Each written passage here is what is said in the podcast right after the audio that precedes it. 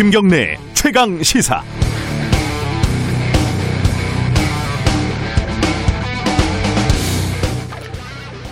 시은한 살 최경혜 씨는 언니와 함께 경기도 동탄에 있는 쿠팡 물류센터에서 일용직으로 일했다. 언니는 1층, 동생은 4층, 근무 시간은 저녁 6시부터 새벽 4시까지 하루 일당은 10만 4,640원이었다. 1월 11일 새벽 기온은 영하 10.4도를 기록했다. 물류센터 작업장은 난방시설이 없었다. 회사는 10일 밤 10시쯤 핫팩을 하나씩 나눠줬다. 개인 핫팩이나 따뜻한 물을 반입하는 건 금지였다. 작업이 끝난 새벽 5시 무렵 언니는 화장실에서 쓰러진 동생을 발견했다. 최 씨는 병원에서 숨졌다. 평소 지병은 없었다고 언니는 말했다. 의사는 심근경색이라는 1차 소견을 냈다. 전날 밤 11시 37분 최 씨는 언니에게 문자를 보냈다. 오늘은 11시에 밥을 먹었다는 내용이었다. 마지막 문자였다. 회사에서 배급된 도시락은 차가웠다고 한다. 물류센터는 구조적으로 냉난방 시설이 불가능하다고 쿠팡 측은 주장했다. 휴게 공간은 난방 시설이 있었다고 주장했다. 최씨 언니는 휴게 공간도 추웠다고 주장했다. 쿠팡은 동종업계에서 가장 우수한 근로 환경을 제공하고 있다고 주장했다. 최 씨가 사망한 뒤 핫팩이 하루 두 개씩 지급됐다. 핫팩의 가격은 쿠팡 최저가로 420원이라고 한다. 쿠팡 대책위원회는 지난해 5월부터 지금까지 쿠팡 물류센터에서 5명이 숨졌다고 밝혔다. 2021년 1월 21일 수요일 우리는 도대체 어떤 세상에서 살고 있는지 잘 모르겠습니다. 오늘 방송 시작하겠습니다.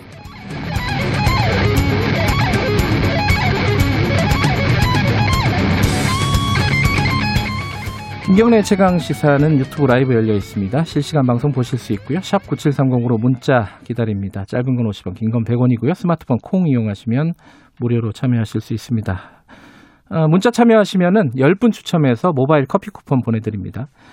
오늘 새벽에 조 바이든 어, 당선인이 미국 대통령에 취임을 했습니다. 오늘 1부에서는 현지도 연결해보고 어, 우리와의 관계, 한미 관계 어떻게 진행이 될지 짚어보겠습니다. 2부에서는 국민의힘 하태경 의원과 하태경의 정치 인사이드 오늘 첫 시간 마련합니다.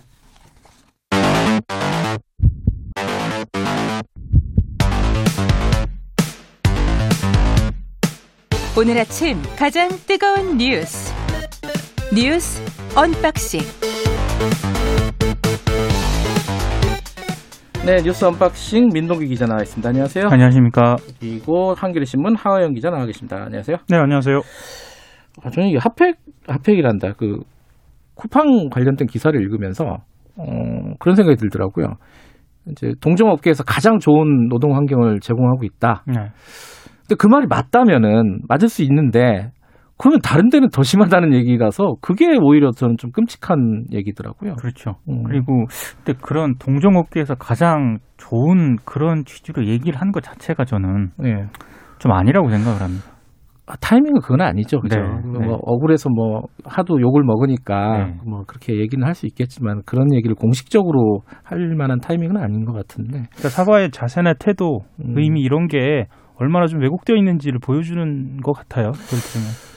어, 그건 좀 한번, 한번 확인해 보고 싶더라고요. 그 이제 최 씨가 숨진, 아, 쓰러진 화장실에 화장실. 동료 직원들이 포스트잇을 이렇게 붙였다 그러더라고요. 네. 추모의 글을. 그걸 회사에서 폐쇄를 했다. 이런 기사가 일요 신문에 있던데 음. 그 사실관계는 좀 한번 확인해 보고 싶은 생각도 좀 들더라고요. 아, 그리고 오늘은 수요일이 아니라 목요일이라고 합니다. 제가 수요일이라고 했네요.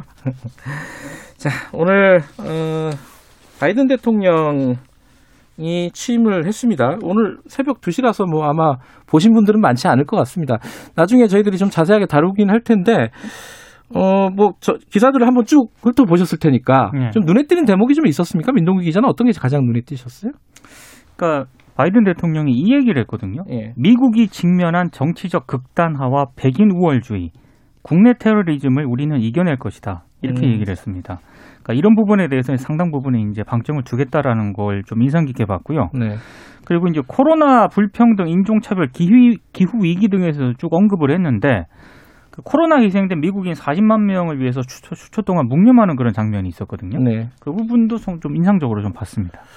아, 코로나 사망자가 40만 명. 40만 명이거든요. 어, 거기에 대한 묵념을 취임식에서 했었군요. 그리고 이제 그 트럼프 대통령 시절에는 잘 볼 수 없었던 그러니까 그 장면들 몇몇 장면들이 있잖아요. 그러니까 흑인 어떤 그 간호사 음, 나와가지고 이제 얘기하고 음, 이런 취임식에 이런 나오고. 취임식에 나와서 예. 얘기하고 이런 부분들 그러니까 여러 가지 좀 다양성 이런 거를 좀 상징하고 있는 게 아닌가 이런 생각도 좀 들었습니다. 저는 바이든보다 트럼프가 더 인상적이더라고요.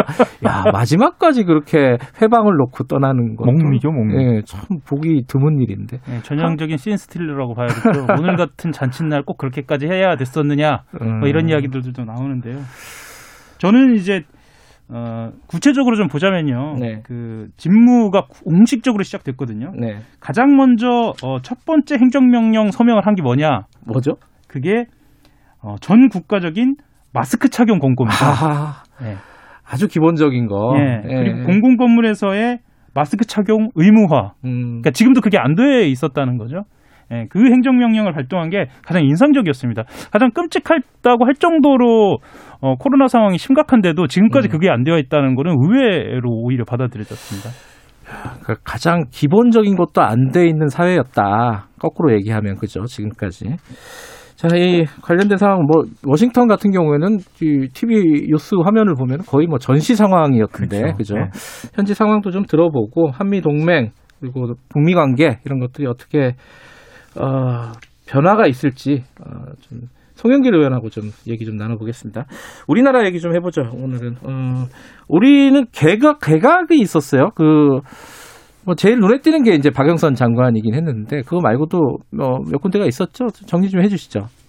그러니까 외교부 장관에 정의용 전 청와대 국가안보실장을 내정을 했고요. 네. 어, 문체부 장관에는 황희 더불어민주당 의원 그리고 중소벤처기업부 장관에는 권칠승 민주당 의원을 각각 내정을 했습니다. 네.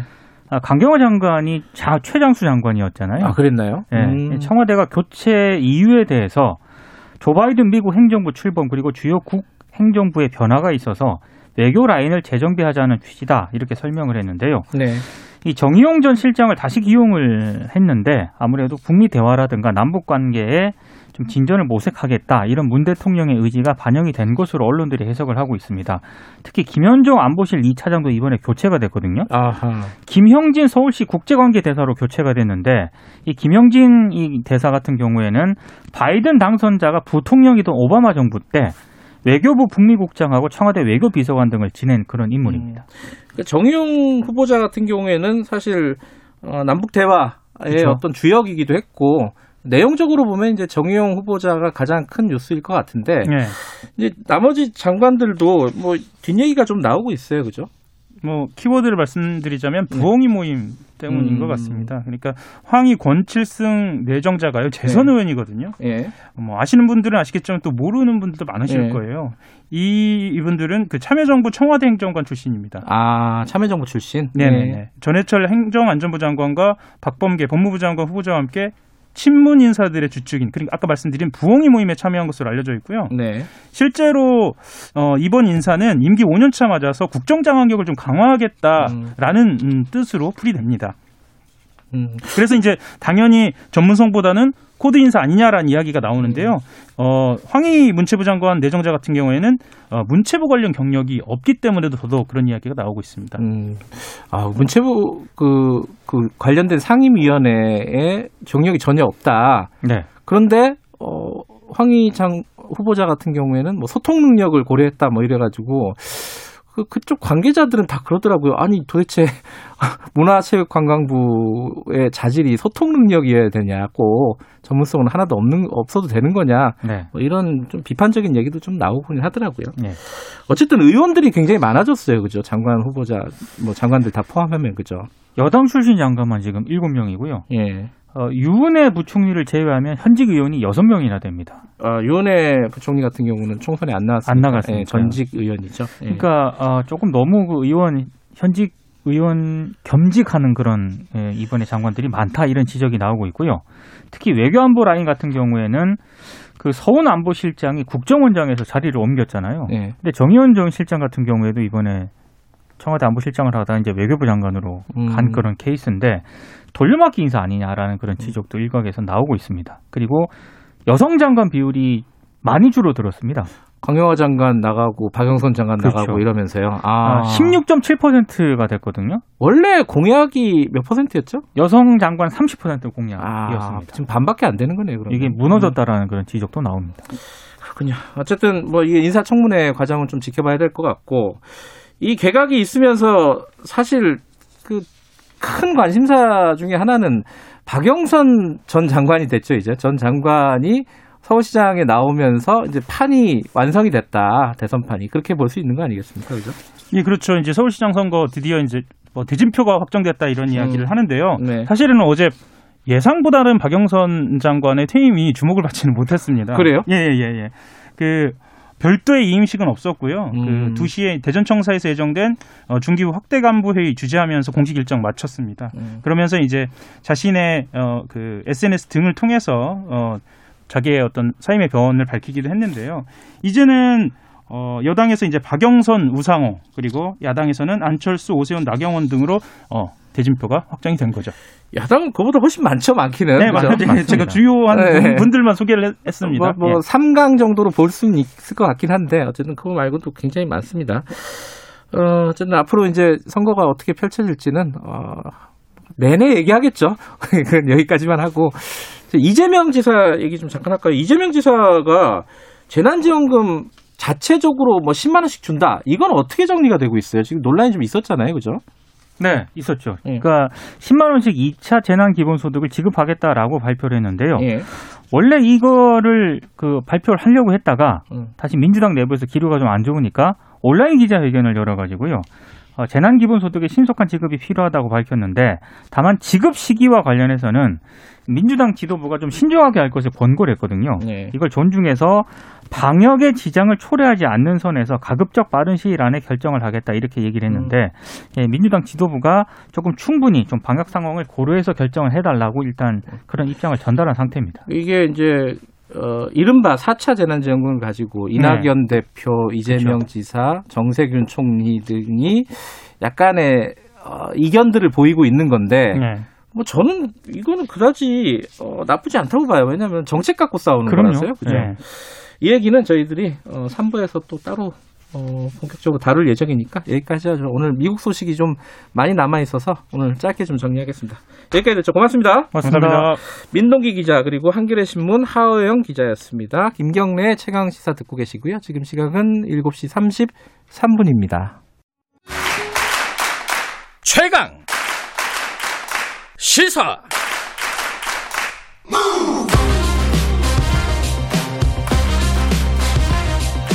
지금 여러분께서는 김경래 기자의 최강 시사를 듣고 계십니다. 네, 우리 시각으로 오늘 새벽 2시 어, 미국의 조 바이든 당선인의 대통령 취임식이 열렸습니다. 미국의 새날이 밝았다. 아, 바이든 대통령의 일성이었고요. 미국의 통합에 방점을 찍었습니다. 미국 얘기 좀 해보겠습니다. 결국 우리 얘기로 연결이 되겠지만요.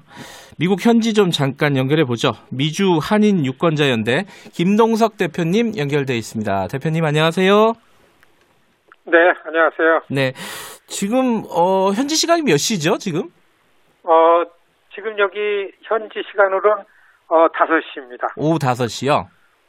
예, 예, 오후 5시. 취임식 한 날 오후 5시입니다. 예. 그러면 이제 취임 일정은 대략 마무리가 됐나요? 방금 전에 예. 현지 시간 4시 드디어 하루 처음으로 당선된 조 바이든 대통령, 이제 대통령입니다. 12시서부터요. 네. 막 백악관에 도착했습니다. 음. 야, 진짜 안도 겨우겨우 지나간 거 아닌가. 굉장히 불안했죠. 예. 예, 백악관에 들어가는 것 자체가 어려웠는데 저희들도 뉴스로 보니까 워싱턴이 거의 전시 상황을 방불케 하더라고요. 현지 분위기가 어땠습니까? 이게 왜 그랬나 하면은요. 네. 지난 6일 날 그 별 난리를 쳤잖아요. 네. 그거 이제 폭도죠. 예.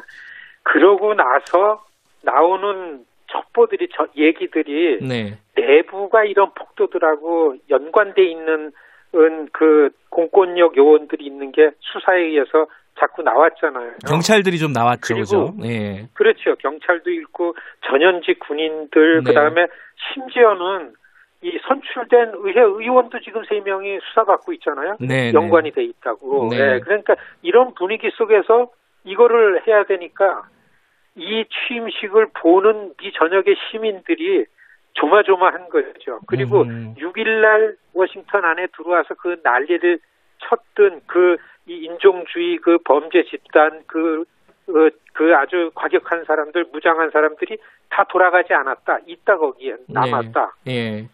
예, 그렇기 때문에 거의 한 3만 명이죠. 경찰 병력 5천 명하고 방위군 2만 5천 명이 들어와 가지고 이 워싱턴 D.C.가 좀 작습니다. 거기에 군인이 사람이 없는 도시에 군인이 무장한 군인이 들어와 있으니까 유령 도시죠. 음흠. 이런 상황에서 46대 미국 대통령 취임식이 치러진 겁니다. 겨우 됐죠. 사실 축제 분위기였는데 예년에 보면은 이게 이제 국민들은 TV 화면으로만 바라볼 수밖에 없었던 거네요. 그죠? 취임식 완전 비대면으로 치러진 거죠? 그렇죠. 저도 요번에 참가를 하면 저도 이제 그 초청장도 받고 음. 꽤 가려고 했는데 가봤자 접근이 안 된다는 거예요. 네. 몇 시까지 얼로 와라 그러는데 도저히 갈 수가 없죠. 네. 거든 은그 전철도 폐쇄가 됐고 자동차 진입하는 것도 그 시간이 아니면 안 되고 그리고 곳곳을 막아놨기 때문에 걸어서만 다니니까 할 수 없어서 못 갔는데 이게 거의 오바마 때 100만 명이 모이고 하하. 이 트럼프 때만 하더라도 예, 이게 수십만 명이 모여가지고서 치러지는 그 내셔널 몰이 다 사람이 있어야 되는데 네. 뭐다 보셔서 알겠지만 이번에는 사람 대신 20만 개의 깃발이 날렸습니다. 음. 깃발이 있고 예, 그다음에 단상 있는 데만 한 그 관계자들만 몇 명 모여가지고 네. 이런 그 취임식을 치른 겁니다. 예. 그, 그런데 그이 와중에 트럼프 전 대통령 같은 경우에는 취임식 참석도 안 하고 마지막까지 일, 이른바 좀 몽리를 부렸다. 이렇게 얘기를 하더라고요. 그렇죠. 오늘 참 그 설명하기가 좀 어려운 장면들이 발생했는데 네. 아침 8시에 백악관에서 트럼프는 낮 12시까지가 이제 임기 내잖아요. 네. 그러니까 그 아침 8시에 백악관에서 떠나가지고 헬기를 타고서 앤드류 공군 기지까지 갑니다. 네. 그런데 바이든 당선자는 당선된 다음에 어제 처음으로 워싱턴 DC에 왔어요. 음흠. 그래가지고 예, 그 바이러스 이 코로나 바이러스로 죽은 사람들 추모를 어, 대통령 당선자 부통령 당선자 부부랑 한 다음에 그 다음에 이제 백악관 옆에 영빈관 블레어 하우스에 가서 하루를 자는 거죠. 네. 근데 일어나 가지고서 트럼프 대통령이 어떻게 움직이는 거에 대한 미디어 초점이 가니까 거기에 맞추느라고 그 앤드류 공군기지에 트럼프 대통령이 떠나간다고 8시 한 20 몇 분에 도착할 그 시간에 에, 바이든 대통령 부부는 어, 그 블레어하우스 나와가지고 성당에 가가지고 네. 비행기가 플로리다로 다 가는 게 이륙을 한 다음에 성당에 들어가서 이제 첫 미사를 보고 그 다음에 취임식하러 오고 이렇게 하면서 공항에서 트럼프 대통령이 플로리다로 가면서 가족들 데리고 가면서 남긴 얘기들이 이게 굉장히 또 불안하게 하는 거죠. 돌아온다. 나 돌아오겠다. 끝까지 싸우겠다. 예. 예. 예, 돌아오겠다는데 비교적 빠른 시간에 돌아왔으면 좋겠다는 희망을 갖는다 뭐 이런 얘기예요. 그러니까 이게 예, 이게 뭐 진짜 어떻게 설명도 안 되고 이런데 이전에 계속해서 현직 대통령이 이제 앞으로 대통령 될 사람을 백악관으로 초청해서 티를 마시고 가서 이 분위기 국민들한테 이걸 다 보여주는 게 관례였는데 이번에는 예, 이번에는 그냥 이런 지경이 되고 말았습니다. 뭐 여론, 여론이나 언론들의 사실 되게 당황스러운 취임식, 퇴임식인데 여론의 방향은 어떻습니까? 분위기는? 어, 사실 그, 지난 1월 6일 이후에는 완전히 여론은, 예, 그 위험한, 매우 위험하고, 그리고 오늘 취임식에 나온 모든 분위기도, 어, 바이든 신임 대통령 나와가지고서 그냥 얘기가 그겁니다.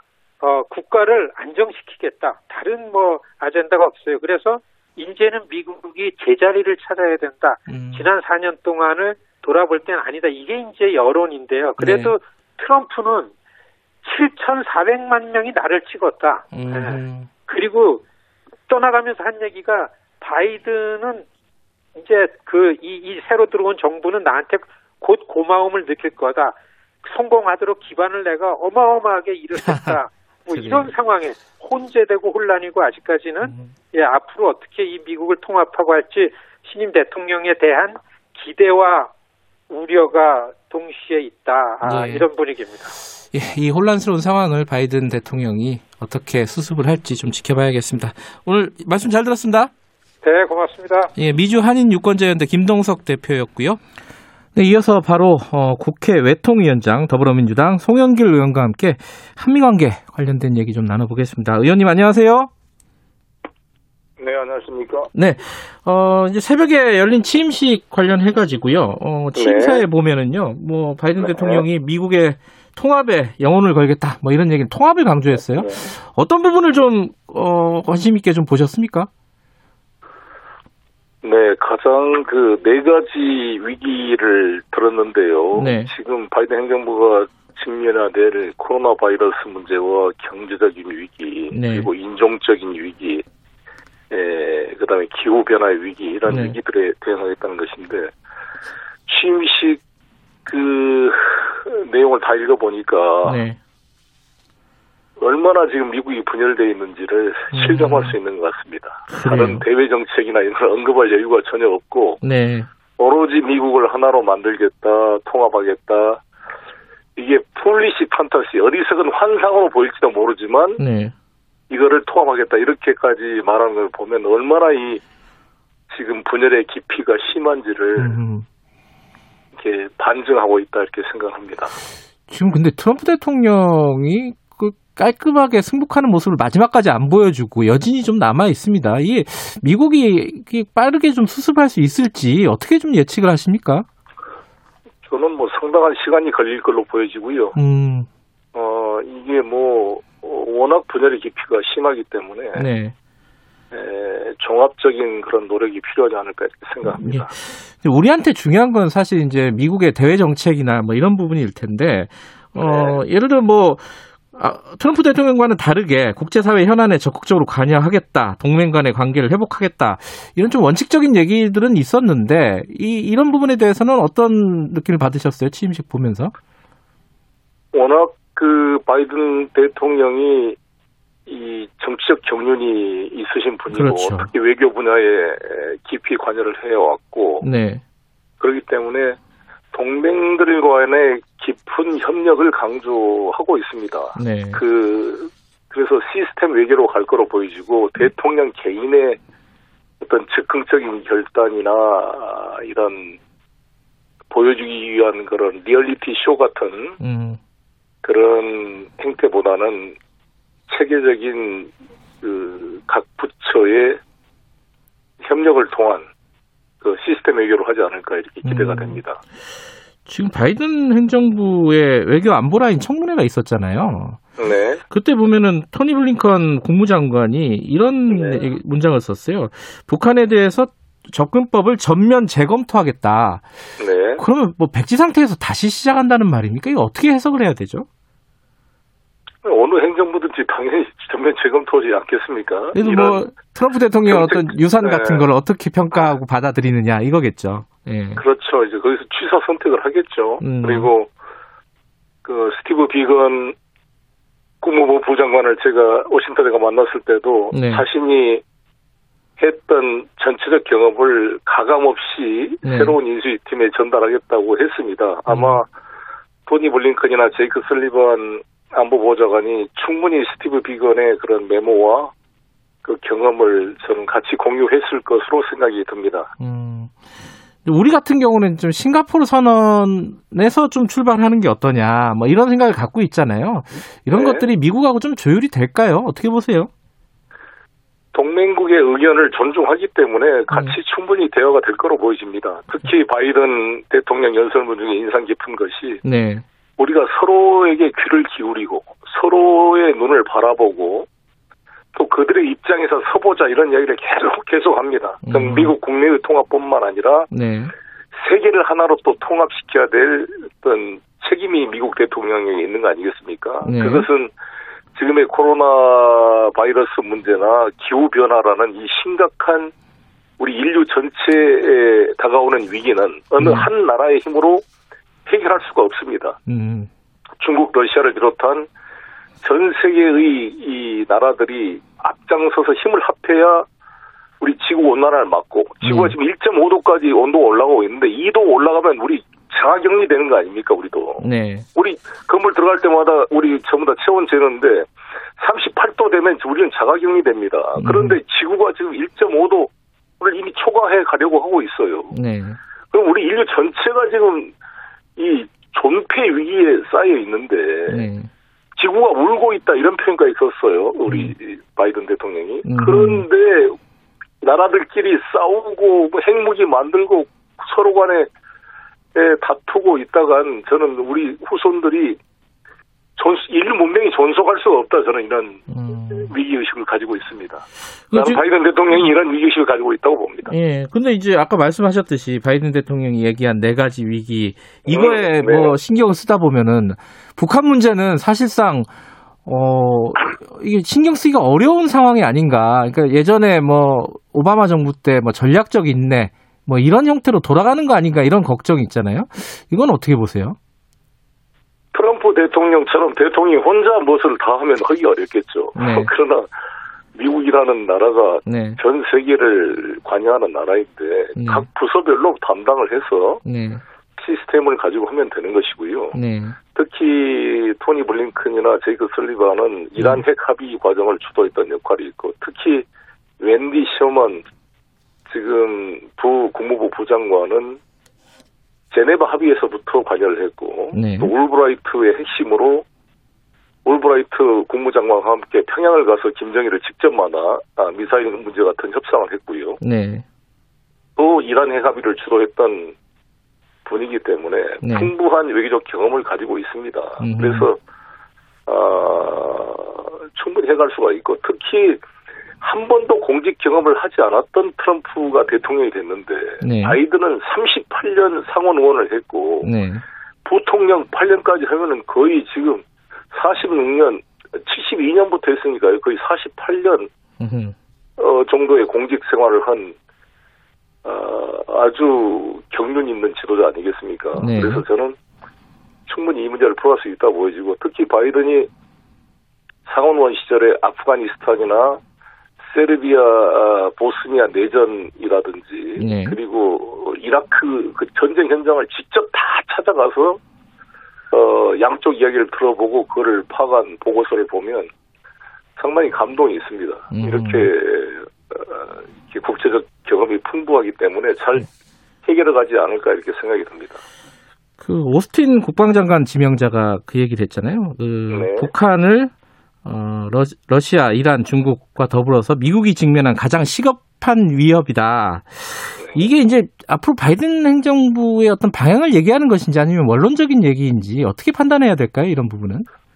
북한의 위협은 이전의 위협과 다른 것은 네. 북한이 미국 본토에 대륙간 핵 미사일을 발사할 수 있는 유일한 나라, 미국과 지금 적대적인 나라 중에서는 유일한 나라 아니겠습니까? 네. 뭐 이란이나 시리아나 이런 어, 나라들이 미국 본토에 대륙간 탄도탄을 쏠 능력을 가지고 있지 않습니다. 네. 핵무기도 없고요. 그러나 미국과 국교를 수립하지 않고 현재 법률적으로는 휴전 상태니까 전쟁 당사자인 나라로부터 미국 본토가 핵 미사일 공격에 노출되어 있는 상황은 이전의 위협과는 비교할 수 없는 새로운 위협인 것이 사실입니다. 음. 그래서 이 문제를 우선적으로 풀지 않을 수 없는 음. 것이다. 그래서 오바마 대통령 때처럼 전략적 인내라는 이름으로 이것을 방치할 수 없는 음. 어, 심각한 미국 국가 안보의 위협. 우리 대한민국 안보도 위협이지만 마찬가지다 이렇게 생각이 듭니다. 방치하지는 않을 것이다. 근데 우리도 지금 그 외교부 장관을 교체하지 않았습니까? 네. 이 부분에서 이제 북미 관계라든가 남북 관계라든가 이런 부분들이 어, 어떤 돌파구를 마련을 할 것인지 어떻게 좀 전망하십니까? 지금 방위 분단 말입니까? 아니 아니요. 그 어, 외교부 장관이 교체됐는데 아, 뭐 예. 북미 대화라든가 남북 대화라든가 이런 부분들이 어떻게 좀 돌파구를 마련할 수 있지 않을까? 어떻게 보세요? 네, 아무래도 정의용 지금 신임 외교부 장관께서는 아무튼 그 풍부한 경륜을 가지고 있는 분이고 네. 또 대통령 국가안보 보좌관으로서 어, 한반도 평화 프로세스를 직접 대통령과 함께 공유하고 해오신 분이기 때문에 네. 원숙하게 문제를 풀어갈 수 있지 않을까 이렇게 기대를 합니다. 네. 이 단기적으로 돌파구를 마련하기는 쉽지는 않겠죠? 우리에게 달려있다고 생각합니다. 저는 항상 음. 한미 관계는 미국인들보다 우리가 더 잘하는 거 아니겠습니까? 그렇죠. 이것은 우리의 생명이 걸린 문제이고, 네. 어, 또 우리가 이거를 떠안고 풀어가야 될 또 핵심적 이해 당사자이기 때문에 네. 훨씬 더 저희가 강력하게 미국을 설득하고 또 서로 간의 입장을 조율해서 네. 한미 간의 신뢰를 가지고 북핵 문제를 풀어가는데 저는 북핵 문제를 푸는 항상 원칙이 같이 갑시다 플러스 역할 분담이 필요하다 이렇게 생각합니다. 음. 같이 갑시다는 미국과 한국이 보조를 맞춰서 한 발자국도 서로 틀리지 않게 같이 가자. 예. 좋게 보면 좋지만 나쁘게 보면은 미국의 허락 없이는 아무것도 할 수 없는 음. 그러한 수동적 존재가 되기 때문에 네. 미국과 신뢰를 상호 공감을 기초로 우리가 과감하게 우리가 아, 남북 관계를 풀 건 풀어 나가면서. 역할 분담을 할 필요가 있다 이렇게 생각합니다. 알겠습니다. 같이 가고 또 따로 어, 앞서 나가는 부분도 좀 있어야 된다는 말씀이시네요. 자, 여기까지 듣겠습니다. 고맙습니다. 네, 감사합니다. 국회 외통위원장 어, 더불어민주당 송영길 의원과 이야기 나눠봤고요. 자, 김경래 최강 시사 1부는 여기까지 하고요. 2부에서는요. 어, 오랜만에 만나보네요. 어, 하태경의 정치 인사이드 새로운 코너 마련했습니다. 그리고 3부에서는요. 저희들이 어, 그, 네, 어, 쿠팡 놀- 물류센터 관련된 얘기 좀 준비했습니다. 이 물류센터에서 죽어가는 노동자들이 너무 많아요. 이거 어떻게 해야 될지 잠시 8시에 돌아오겠습니다.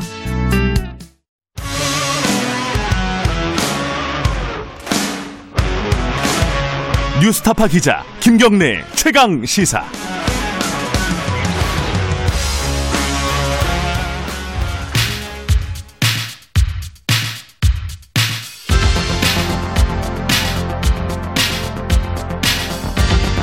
여의도 인싸 하태경의 정치 인사이드.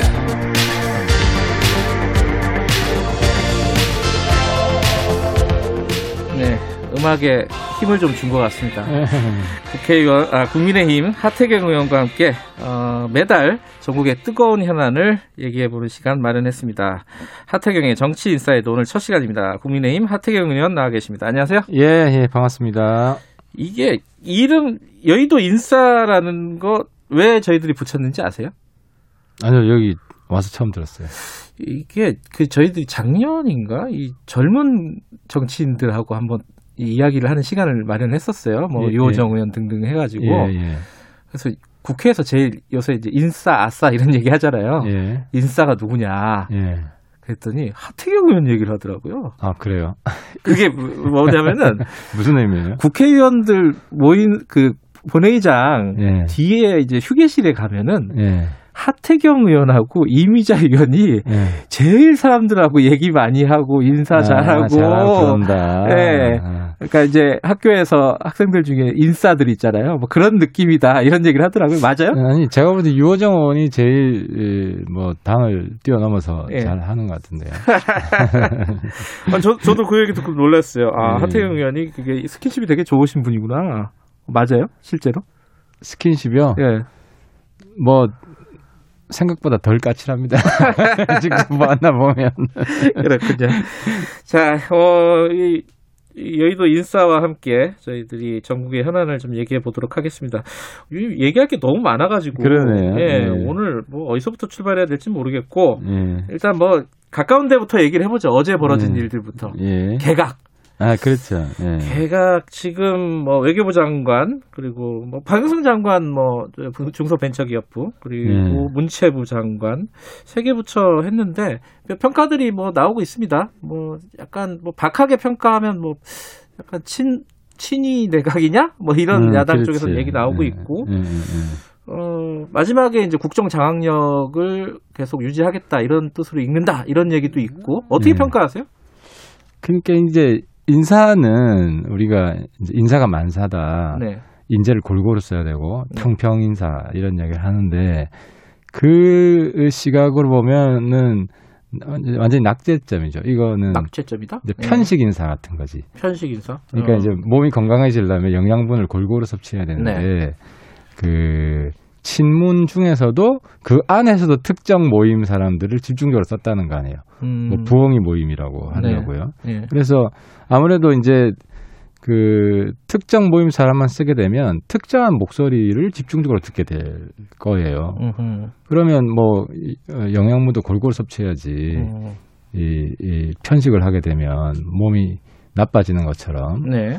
그래서 그 과거에는 이제 조선 시대에는 이런 인사를 붕당 인사라 그랬잖아요. 음. 붕당 인사라 그래가지고 그뭐 노론 소론 그러니까 영조가 그때 에, 노론 인사를 해가지고 이인자의 난이 일어나고 네. 소론에서 막 반발하고 그래서 저는 여당 내에서도 이건 상당히 에, 시끄러울 것이다 하는 생각이 좀 들더라고요. 근데 정의용 내정자 같은 경우는 좀 다르지 않나요?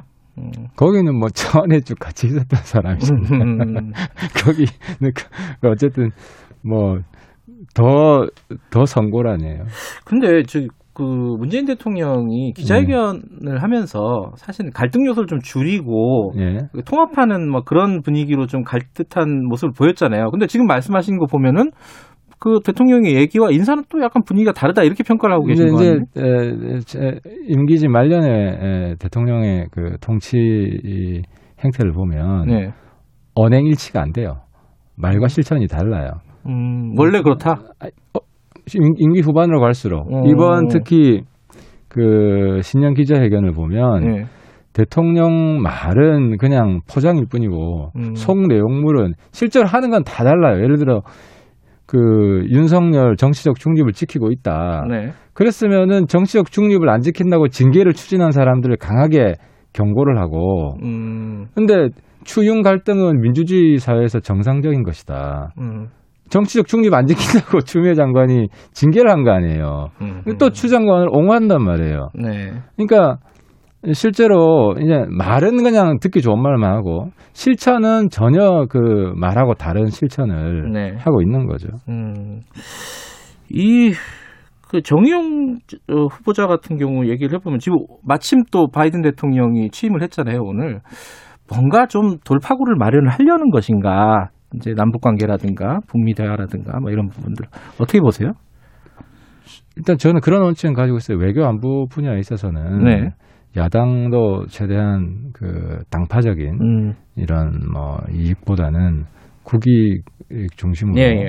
어, 여당과 협조하고 어, 정부와 협조하는 음, 해- 해야 된다는 생각을 가지고 있고 어, 정용 외교부 장관이 저는 외교부 장관 뭐 토- 통과될 거라고 보는데 네, 여, 외교부 장관이 되면 여야 할 것 없이 네, 에, 같이 협치 외교를 했으면 좋겠고 네. 저도 뭐 개인적으로 뭐 야당의 도움이 필요하다면은 음, 특히 저는 이제 북한 인권 이런 문제에 있어서 네. 쭉 어, 해온 사람이기 때문에 에, 뭐 언제든지 지원할 이 용의가 있어요. 그래서 음. 좀 잘했으면 좋겠어요. 근데 잘 못할 것 같아요. 왜요? 이유가 있어요? 그건 뭐, 그건 뭐 정용 장관 본인 문제라기보다 음, 아, 대통령의 시각이 한미 관계에 대해서 좀 4년 대통령 하고서도 너무 무지한 것 같아요. 예를 들어서 무지하다? 예. 예, 무지한. 왜 그러냐면 이제 대북 전단법 있잖아요. 네. 대북 전단법은 미국의 북한 인권법하고 대립해요.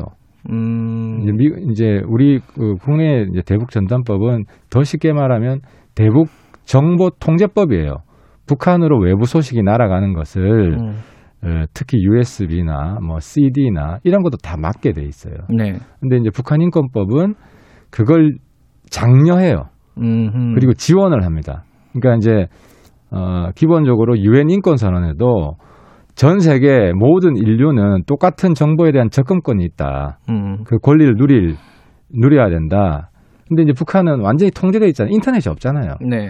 그래서 어 이제 이걸 장려 정보 확산을 장려하는데 그것과 충돌하는 법을 그냥 일방적으로 통과시켰잖아요. 음, 청와대가 이걸 막았어야 돼요. 음, 그리고 삐라가 국경지대의 안보 위협이 될 수 있는 거는 예. 그동안 행정적으로 막아왔어요. 음, 충분히 막을 수 있어요. 네. 그건 우리가 도와줄 용의도 있고. 예. 근데 이런 것처럼 어, 미국, 이거는 미국 초당적인 거예요. 만장일치로 통과된 법이고. 네. 그래서 지금 미국 그 의회에서는 그 이 정보 통제하는 대북 정보 통제하는 이 법에 대해서 반민주주의 법이다 해서 지금 청문회 한다고 하잖아요. 음, 이렇게 되면은 사실 한미 관계가 좋아질 수가 없죠. 알겠습니다. 그거는 그렇게 평가를 하신다는 거고. 저, 그러니까 대통령 생각이 바뀌지 않으면 네. 뭐 장관 아무리 잘 뽑아도 별 효과 없어요. 아 근데 어제 보니까 그 국민의힘 의원들은 왜 이렇게 한정혜 후보자를 좋아해요? 한정혜 후보자 엄청 높이 평가하시고. 그뭐그 여러 윤리적인 문제가 별로 없었던 모양이죠. 음, 네. 박범계 후보자를 강하게 공격하기 위한 전략 아니냐 이런 얘기도 있더라고요. 대비가 좀 된 것 같아요. 박봉계 음. 후보자는 저도 보니까 언론에 뭐 아무튼 좀 음. 예상하지 못했던 뭐 많은 문제점들이 나오더라고요. 알겠습니다. 이제 선거 얘기로 넘어가 보죠. 그 안철수 대표, 국민의 당 대표 단일화 문제가 이제 가장 뭐 현안 중에 하나잖아요. 국민의힘 입장에서 보면은 그 구- 저기 경선에 참여해 달라고 했잖아요. 이거 안 되는 겁니까? 이 김종인 위원장이 딱 잘라서 거절했네요. 그러니까 이제 이게 제일 중요한 것은 예, 이제 단일화가 될 거냐 말 거냐 이거잖아요. 그렇죠. 음. 그래서 김종인 대표가 뭐 3자에도 이긴다. 뭐 음. 이래서 단일화 안 할 수도 있다고 생각하시는 분들이 있는데 단일화 무조건 합니다. 무조건 한다. 네, 단일화 반드시 합니다. 음. 이건 김종인 대표 어, 한테 제가 직접 만나서 확인한 것이고. 아 김종인 대표도 그렇게 생각하고 네, 있다. 해요. 생각해요. 음. 단일화는 반드시 하는데 네. 이제 이 단일화 아, 과정에서 안철수 대표가 질 때 네. 불복한 할 수 있다는 생, 의심이 있는 거예요. 안철수 대표가 예, 그러니까. 이길 수도 있지만 질 수도 있잖아요. 그렇죠. 지금 여, 여론조사를 보면 이길 것 같은데 예. 또 한두 달 지나고 나서 우리 당의 그 경선이 흥행을 하면 음. 또 바뀔 수도 있잖아요. 네. 그래서 이제 그런 점에 있어서 어, 승복할 것을 지금 강력히 이 촉구하고 있는 그런 과정에 있어요. 음, 그 약속을 정확하게 받, 받아야 된다는 뜻인가요? 받기 위해서 음. 계속 이제 물밑으로도 압박을 하고 있고 음, 그래서 지금 이제 지금 사실 일종의 룰 싸움에 들어간 거거든요. 음, 그러니까 이제 김종인 대표는 1대1 단일화를 할 수밖에 없다. 네. 우리 당 후보를 뽑고 과, 과거에 이제 뭡니까 이제 박원순, 박영선 네. 단일화처럼 그렇게 할 수밖에 없다.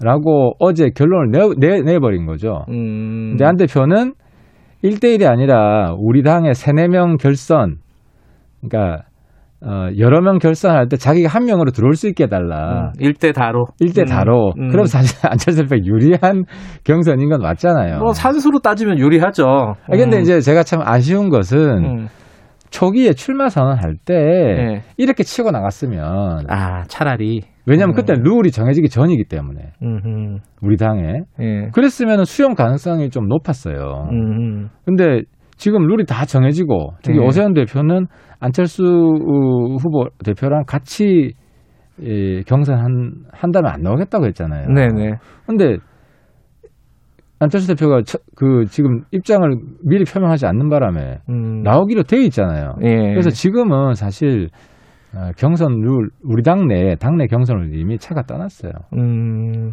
그 지금 뭐당 그 같은 경선 경선에 끼워달라 이거는 받을 수가 없다 현실적으로. 그러니까 이제 받는다면 예. 그냥 형식적으로 우리 당 후보 한 명 뽑고 그- 그 다음에 최종 결산을 하는 자, 그, 그런 그런 어, 형태밖에 안 된다. 그러니까 그렇게밖에 안 돼요. 음, 그거는 안철수 대표가 받을까요? 단일화를 하면 받아야죠. 원래 그게 될까? 전통적인 단일화 방법이잖아요. 음. 예. 근데 그렇게 지금 안철수 대표가 얘기한 거는 오로지 유리하기 때문에 얘기한 걸까요? 어떻게 보세요? 경선 같이 하자. 지금 끼워달라. 이렇게 얘기한 거는 본인의 어, 산수로 봐서 저는? 어떻게 이해했냐면 어제 네. 안철수 대표의 이야기를 그냥 룰을 우리가 정해라. 음, 우리가 정한 룰을 받겠다. 음, 어제 요지는 저는 그거라고 이해를 했어요. 음. 그래서 김정인 대표가 룰을 정한 거예요. 네. 그냥 최종 단일화 하자. 음. 저는 안 대표가 결국은 이 룰을 수용할 거라고 봐요. 근데 이게 어, 선거 과정에서는 어쩔 수 없는 부분이긴 한데 안철수 대표가 이 얘기했잖아요. 자기는 문재인 정부랑 싸우는데 왜 국민의힘은 나랑 싸우냐 안철수랑 싸우냐 이거 어떻게 받아들이십니까? 선의의 경쟁을 하는 거죠. 어차피 이제 단일화 과정 중에서는 네. 어쨌든 우리 당은 우리 당 후보가 최종 단일 후보고 되는 걸 목표로 할 거 아닙니까? 당연히 그렇겠죠. 그렇죠. 네. 그러니까 어쨌든 하지만 지면 승복을 하는 거거든요. 음, 그래서 선의의 경쟁을 하는 것이고 안 대표도 너무 그 거기에 신경 안 썼으면 좋겠어요. 그냥 대승적으로 예. 최종 단일화 하겠다 네. 하는 걸 수용을 하고 그렇게 될 경우에 이제 나중에 또 여론조사 문항 가지고 또 실랑이가 있어요. 당연히 있겠죠. 이제 그런 음. 부분은 우리 당 내에서 최대한 좀 양보를 할 수 있도록 네. 저도 뭐 돕겠다는 말씀을 드립니다. 알겠습니다. 뭐 오늘 첫 시간이니까 이 얘기는 하나 지금 하고 넘어가야 될 것 같아요. 윤석열 총장. 네. 뭐 많이 나왔던 얘기인데 하, 하태경 의원 지금 현재 시점에서의 생각이 궁금해서요. 대통령이 그랬잖아요. 정치 안 할 거다. 근데 지지율이 너무 높단 말이에요, 지금. 그 1대1 대결을 해도 이기는 걸로 나와요, 지금. 그죠? 음, 이재명 지사도 이기고 어 누구야? 어, 뭐, 그 이낙연 대표도 이기고 어, 이, 아, 참, 이거, 윈지 코리아 컨설팅이 아시아 경제 의뢰로 16일에서 17일 조사한 결과인데, 중앙선거 여론조사 심의위에서 참고하시면 됩니다. 자, 지금 상황에서 윤석열 총장이 나중에 퇴임하고 나서, 어, 대선에 나올 거라고 보세요. 그러니까 이제 문재인 대통령 이야기는 검찰총장 하면서 정치 안 할 거다 이런 이야기고요. 자기가 임- 임명한 그 임무를 수행하고 있는 음. 있기 때문에 근데 이제 그 검찰총장 퇴임을 하게 되잖아요. 7월 이후에는 어떻게 될지 모르는데 제 생각은 그때까지도 이런 지지율이 유지되면 이 전제하에 그럼 아, 정치 안 음. 할 수가 없어요. 아니, 근데 이게 저도 뭐 여의도 생리를 잘 모르는데, 아니, 본인이 안 하면 안 하는 거지. 그, 다들 그러더라고요. 지지율이 그 정도 되면 안 할 수가 없을 거다. 본인 뜻이 아니다, 이거는. 진짜 그런 거예요? 저도 이제 올해가 정치 10년째인데요. 네. 정치를 꼭 해야 되나 하는 음, 생각이 들 때도 있어요. 그래서 음. 요즘 이제 생각도 많이 하고 다시 성찰의 시간을 가지기 위해서 인터뷰도 좀 줄이고 하고 있는데, 근데 이제 하- 하다 보면 사명감 같은 게 생기고요. 음, 그리고 이제 대통령이란 자리가 굉장히 국가의 미래에 큰 영향을 주거든요. 당연하죠. 예를 들어서 정책 잘했으면 부동산 이렇게 됐겠어요. 음, 그리고 뭐 소득주도 성장한다고 최저임금 뭐 그냥 대책도 없이 올려가지고 실업난에다가 뭐 자영상에는 얼마나 힘들었어요. 그러니까 대통령 한 사람이 잘못하게 되면 네. 나라가 진짜 몰락을 할 수가 있거든요. 네. 이제 그런 걸 보면서 그 어쨌든 대통령이 되기 위해서는 어느 정도 국민적인 인지도와 지지도가 전제가 돼야 되기 때문에 그런 인재가 많- 별로 없잖아요. 음, 그래서 주변에서 가만 놔두지 않아요. 음흠. 그리고 도- 본인도 나라를 사랑한다면은 네. 특히 윤 총장은 적어도 공정하다. 범죄는 뭐 정권도 없고 보수 정권이든 진보 정권이든 범죄를 저지르면 무조건 감옥 간다. 이게 이게 일종의 공정의 상징이 된 거거든요. 음, 그래서 음. 지지율이 오르는 거거든요. 김정인 위원장이 어, 여권 대선 후보가 될 수 있다 윤 총장이 이거는 그냥 하는 말씀인가요? 아니면은 진짜 뭐 그럴 가능성이 있다고 생- 생각해서 그러니까 하는 지금? 여권이라는 의미죠.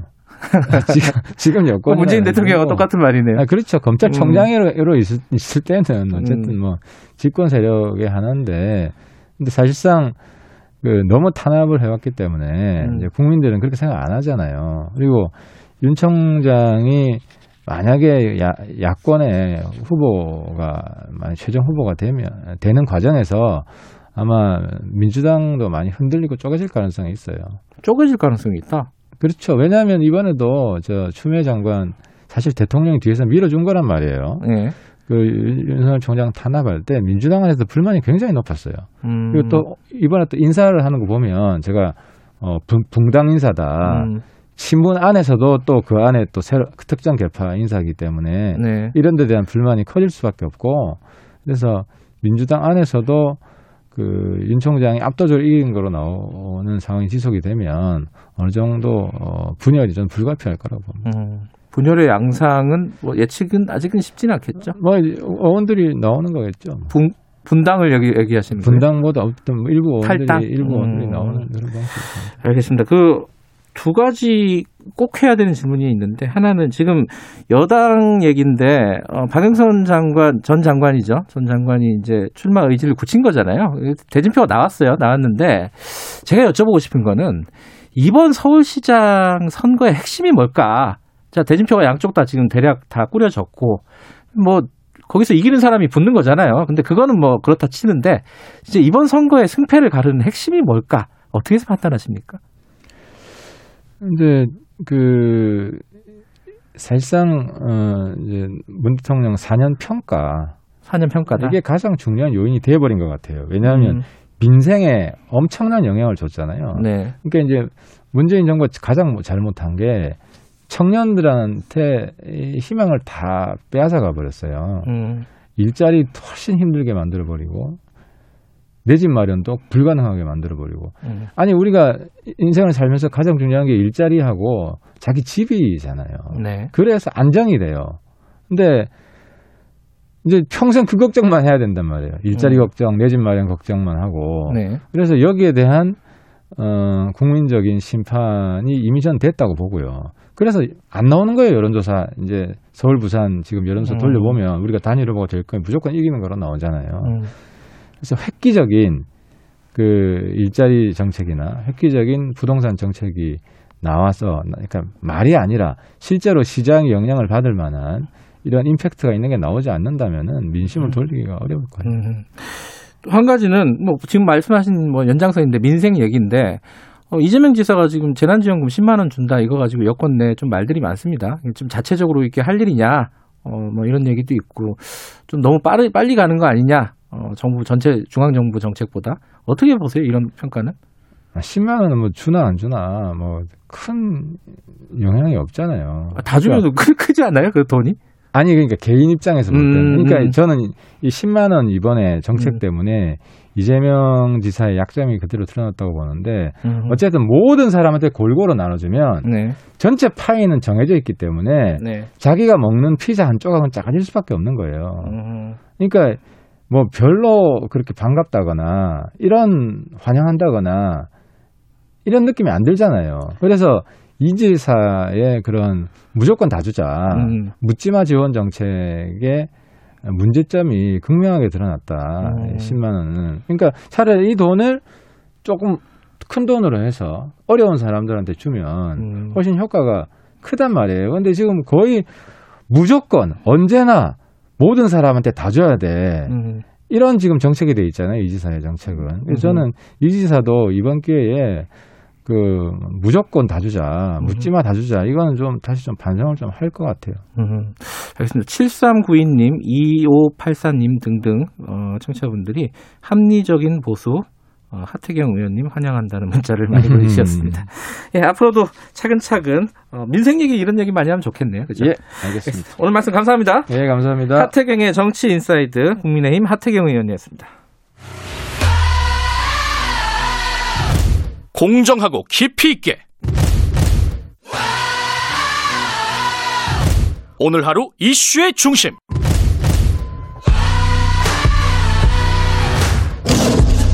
김경래의 최강 시사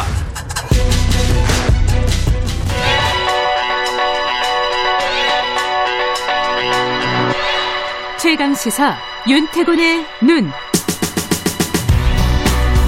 네, 윤태곤의 눈, 어, 윤태곤 정치분석실장 나와 계십니다. 안녕하세요. 네, 안녕하세요. 오늘은 이재명 지사 네, 얘기인가요? 이재명 기사 이야기. 어, 앞에 마침 마지막에 이재명 지사 얘기했었는데, 그죠? 어, 그러니까 자꾸 화제에 오르는 인물이 됐잖아요. 음. 그 지표로 봐도 잘 나가죠. 이른바 빅3 된 지는 한참이고 지금 음, ARS로 보면은 윤석열 총장이 좀 앞서는 것도 있는데 전화 면접으로 보면은 이재명 지사가 1등 된 지 한참 됐습니다. 여러 군데서. 음, 예. 그렇군요. 뭐 상대적으로 당연히 그러면 이- 이낙연 대표가 좀 빠졌다는 얘기잖아요. 그죠? 그렇죠. 음. 그게 이제 반비례 관계니까 제로섬 효과가 있는 음. 거잖아요. 전체 파이에서. 원래 이제 이재명 지사의 약점이 민주당 지지층에서 좀 약하다. 음, 그게 이제 약점인데 요즘 많이 올라왔어요. 호남에서도 그렇고. 그러니까 음. 전체적으로도 올라간 거죠. 최근에 어떤 일이 있어서 그렇게 된 거죠? 지금 뭐 딴 데서도 이런 질문 많이 받는데 일단 전에 말씀드린 바가 있는데 이낙연 대표 지지율은 문 대통령하고 연동되는 게 있어요. 뭐당 여당 대표니까일 수도 네. 있고요. 근데 네. 이 지사는 여권인데 차별적 이미지가 강하다는 거예요. 음, 최근에 청와대나 민주당이 약세였지 않습니까? 네. 그러니까 이제 이 지사가 더 부각됐다. 음, 이게 구조적 요인이고 네. 두 번째는 도지사잖아요. 도지사. 예. 예. 이 방송에서 이런 말 해도 됩니까? 낄낄 빠빠. 저 이거 알아요. 네. 낄때 끼고 빠질 때 빠지는. 걸 잘한다. 음. 아, 예컨대 지난해 후반기 가장 핫한 이슈가 추미애 장관하고 윤석열 총장의 갈등 검찰발 이슈였지 않습니까? 법무부발 검찰발 대통령 기자회견에서 이게 이슈였고 당 대표는 이 이슈에서 벗어날 수가 없어요. 대답을 안 할 수가 없어요. 의무죠, 의무. 물어보면. 예. 예. 이낙연 대표가 본인이 이제 제 느낌에는 이게 좀 약간 끌려가는 추미애 장관의 흐름에 어쩔 수 없이 끌려가는 그런 느낌이었단 말이에요. 음흠. 주도하는 것도 아니고 강성으로 끌려가는데 그것도 끌려가는. 근데 이재명 지사는 이런 말 안 해도 되거든요. 음. 제가 관여할 바가 아니다. 그래 버리면 되는 거예요. 그렇죠. 대신에 코로나19 이슈나 민생 이슈에 집중하고 정무적인 것 중에서는 탁탁 골라가지고 음흠. 하고 싶은 것만 하면 되고. 네. 그러니까 이게 컬레터럴 데미지, 부수적 피해를 최소화할 수 있다. 아. 당 대표는 옆에 폭탄이 터지면 같이 맞을 수밖에 없는 거거든요. 포지션이 일단 좋다는 얘기네요. 그렇죠. 그죠? 예. 아까 저기 하태경 의원도 강하게 반대한다고 그랬는데 어쨌든 간에 기본소득 뭐, 뭐 보편적 지원 이런 얘기들을 화두로 가지고 왔어요. 그렇죠. 그죠? 자, 그건 이제 논쟁적입니다. 반대하는 사람도 있고 찬성하는 사람도 있고. 근데 이 이슈 자체가 정치적으로 소모되지는 않아요. 음. 찬성을 하건 반대를 하건 아 이재명은 저런 이제 지원과 복지의 문제에 대해서 고민을 하고 저기에서 논쟁이 벌어지는구나 음흠. 라는 자체가 긍정적으로 받아들여질 수 있는 거예요. 그렇죠, 게 그렇죠. 나쁘지 않다는 거예요. 예. 그러다 보니까 그 특히 뭐 보편적 지원 이런 부분에 대해서는 견제구가 많이 들어와요. 그렇죠. 최근 그 10만 원 그거에 네. 대해서 이제 이낙연 대표, 정세균 총리, 뭐 당에서도 김종민 최고위원 막 이렇게 했는데 어젠가 기자회견에서 참 재밌더라고요. 주는데 당에서 이제 하도 반대하니까 시기는 미룬다. 그럼 사람들의 인식이 어떻게 되겠습니까? 이재명 주고 싶어 하는데 딴 사람들 때문에 못 준다. 나 세뱃돈 주려고 하고 있는데 어. 누가 주지 마라 그러니까 좀 이따 줄게라고 하는 거잖아요. 조금 그 반대쪽에서 보면 조금 얄미울 정도로 음. 그 포지션을 잡고 있다. 뭐 지금까지는 그랬는데 예. 이게 계속 유지될 것인가 이런 포지션이라든가 이런 자, 게. 그러니까 원래 1등은 견제 많이 받습니다. 네. 이낙연 대표가 대표될 때도 그런 이야기 했어요. 맞아요. 지지율 1위고 대표라는 건 음. 노출되는 건데 상처 받을 건데 실제 상처 받았죠.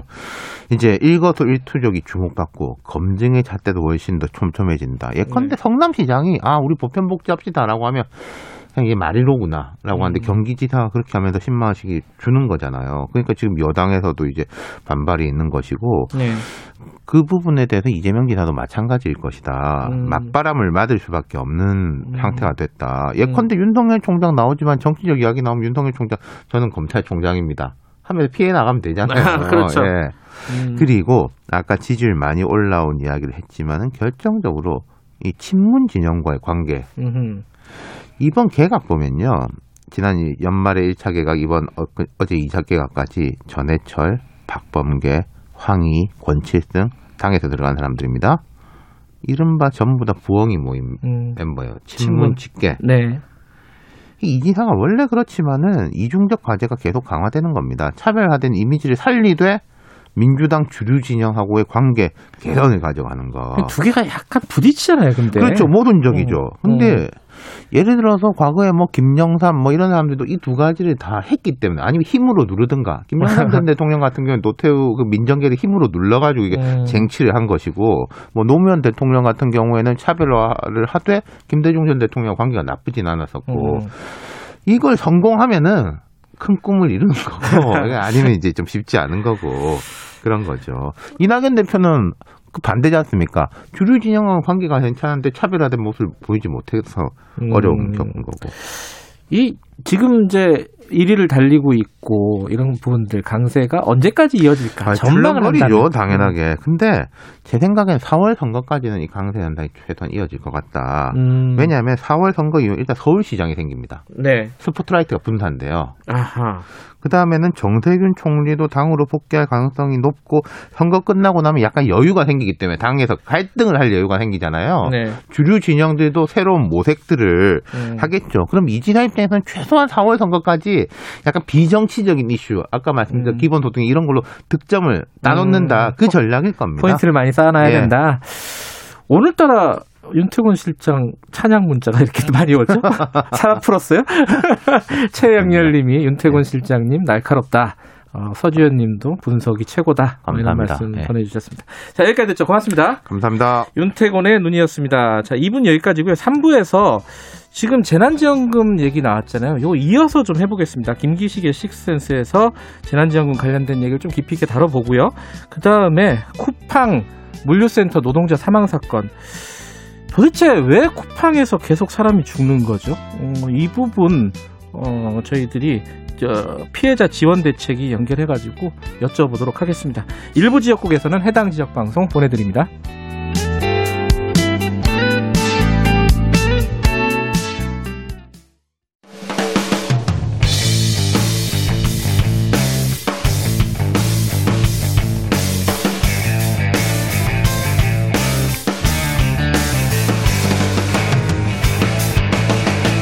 김경래의 최강 시사.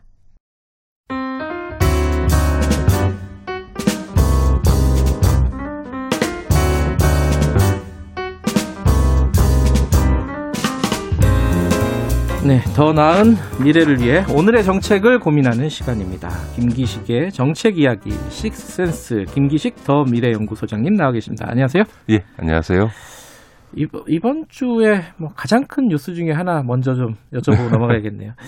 이재용 부회장이 구속이 됐습니다. 네, 네, 2년 네. 6개월 징역. 근데 이제 2년 6개월 놓고서 또 말들이 많아요. 네, 네. 봐주게 한 거 아니냐. 한쪽에서 구속시켰으면 됐지 또 뭐. 네, 뭐 어쨌든 전반적으로 판결을 평가하신다면 어떻습니까? 그러니까 그 두 지금 말씀하신 김 기자가 말한 두 가지 측면이 다 있는 거죠. 네. 예를 들어서 어, 재벌 총수는 어, 집행유예로 석방한다라고 네. 하는 관례를 깬 음. 거는 한편에서 진전된 거지만 네. 어, 지금 어, 대법원에서 그 뇌물액수가 기존에 그 집행유예를 선고했던 36억에서 86억으로 50억 두 배 이상 늘은 게 확정됐고 이번 파기 환송심에서도 86억 뇌물을 확정해 놓고 실제 양형은 집행유예 선고할 때 내렸던 2년 6개월을 그대로 유지했다는 음, 거에서는 1심은 5년이었죠, 사실. 1심은 네. 5년이었고요. 음. 그러니까 그런 점에선 봐주게 한 거고 무엇보다 이미 이재용 부회장이 1년을 수용 생활을 했기 때문에 앞으로 8개월만 수용하면 가석방 될 수 있도록 계산을 한 거라고 봐야죠. 근데 저는 더 재밌는 거는 이재용 부회장 법정 구속된 날 다음 날 아침에 보니까 모든 신 거의 모든 신문들이 법정 구속으로 이 삼성전자 주가 18조가 하루 만에 날라갔다. 음. 그래서 이런 말이 안 되는 기사가 있나 했는데 당연히 어제 그, 그 내려갔던 만큼 다 회복이 됐죠. 음. 어제는 더 큰 해프닝이 있었어요. 갑자기 어, 제 오전에 삼 이재용 부회장이 노바백스 백신 아, 구하러. 출국할 계획이 있었는데 법정 구속 때문에 못했다. 예.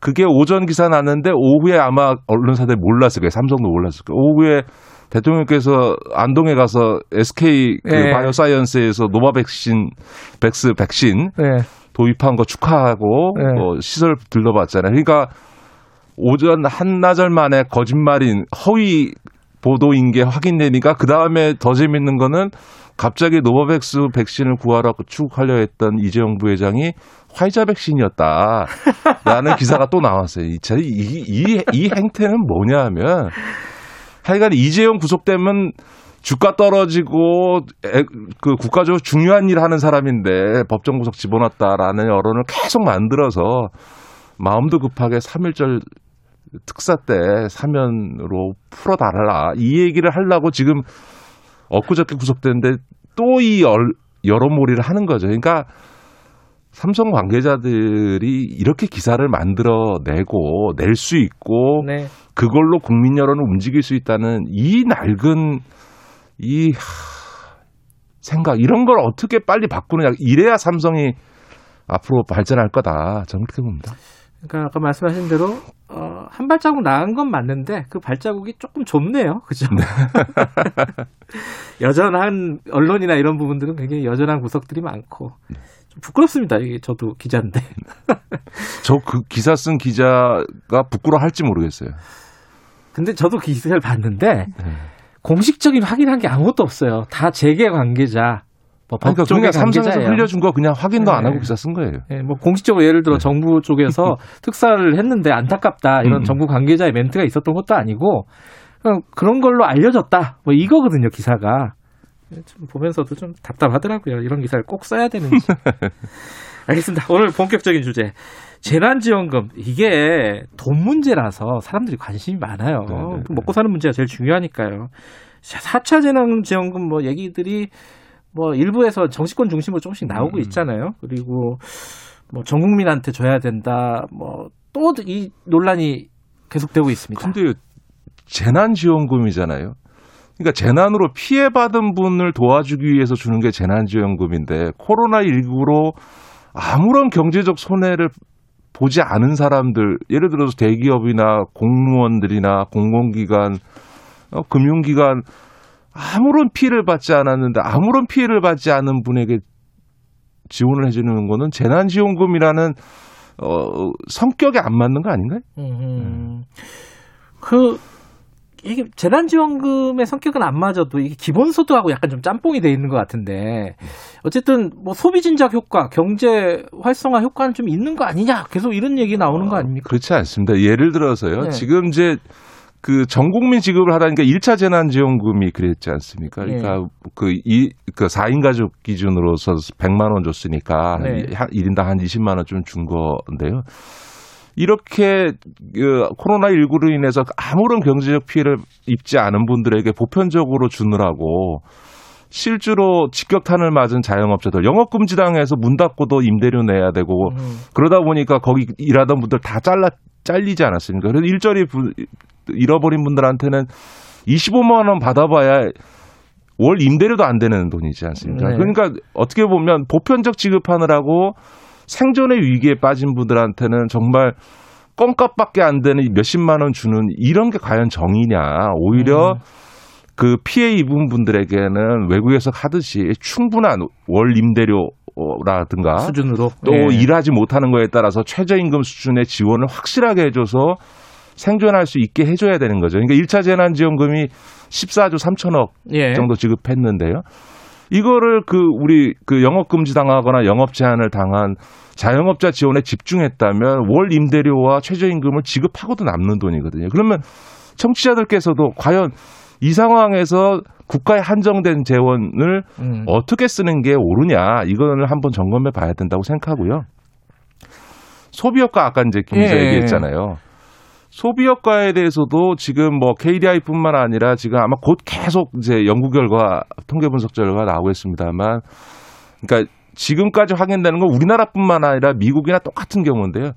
재난지원금 같은 이런 걸로 100을 주면 대개 30에서 70 정도가 소비되고 나머지는 소비되지 않고 저축되거나 빚을 갚거나 이런다는 걸로 네. 나타나고요. 더군다나 중산층 이상의 경우에는 이게 대체 소비, 다시 말해서 기존에 할 소비를 카드를 긁었더니 그냥 재난지원금에서 나가는, 그러니까 추가 소비 효과가 없는 것으로 공통적으로 확인됩니다. 그러니까 그런 점에서는 재난지원금의 소비 촉진 효과라는 거는 매우 제한적이다. 특히 고- 피해를 입지 않은 중산층 이상한테는 돈 줘봐야 네. 소비에 더하지 않는다라는 게 이제 확인되고 있다는 거고요.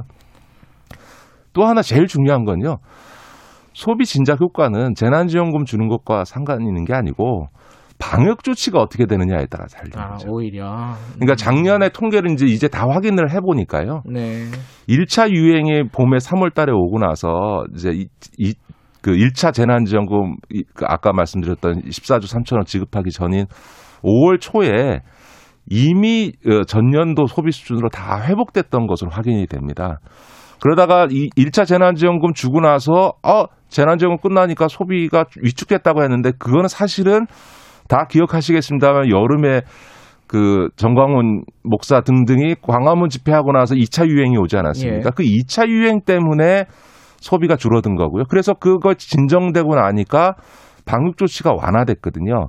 그러니까 9월, 10월 달 가니까 작년 10월 달에는 오히려 전년도보다 소비가 늘어나는 양- 것으로 확인이 됩니다. 보복적 소비라고 보통. 그렇죠. 예, 예. 무슨 얘기냐 하면 소비 회복, 소비 대책은 방역 조치를 강화하면 재난지원금이 아니라 그거를 더 줘도 음. 소비가 이루어지지 못하기 때문에 소비 촉진 효과가 없고요. 그 이 방역 조치를 완화하게 되면 네. 재난지원금을 안 줘도 알아서 소비를 다 한다는 겁니다. 음. 그렇기 때문에 재난지원금으로 소비 촉진 효과를 만들어내야 된다. 이거는 음. 작년에 객- 객관적 데이터를 보면 적절하지 않은 거죠. 지금 그때 이재명 지사가 어, 뭐 시기는 좀 조절하겠지만은 저- 전 도, 도의 인구에게 1인당 10만 원씩 지급하겠다는 거는 추진을 하려고 하고 있습니다. 그렇죠? 네, 네, 네. 명시적으로 밝혔고요. 거기에 대해서는 지금 말씀하신 거 들어보니까 반대하시겠네요. 저는 적절하지 않다고 생각합니다. 그러니까 아까도 음. 말씀드렸던 것처럼 어, 광역도 차원에서 자치단 차원에서 자체적으로 재난지원금을 줄수 있죠. 그렇다면 그거를 역시나 전 도민에게 주느라고 1조 4천억을 쓰기보다는 음. 경기도에 자영업자들이 많지 않습니까? 그 자영업 음. 그 하고 있는데 영업 금지 당하고 영업 제한해서 문 음. 닫고도 임대료 내고 있는 분들에게 임대료 지원을 아예 그냥 영업 금지되는 기간 동안 월 몇백만 원씩 그냥 경기도에서 지원해 주는 방식으로 하시는 게 음. 생존의 위기에 빠져 있는 자영업자들에게는 훨씬 더 효과적이다 이런 말씀을 드리고 싶고 또 하나는 경기도는 그나마 수도권이기 때문에 재정 여력이 있거든요. 음, 예, 예.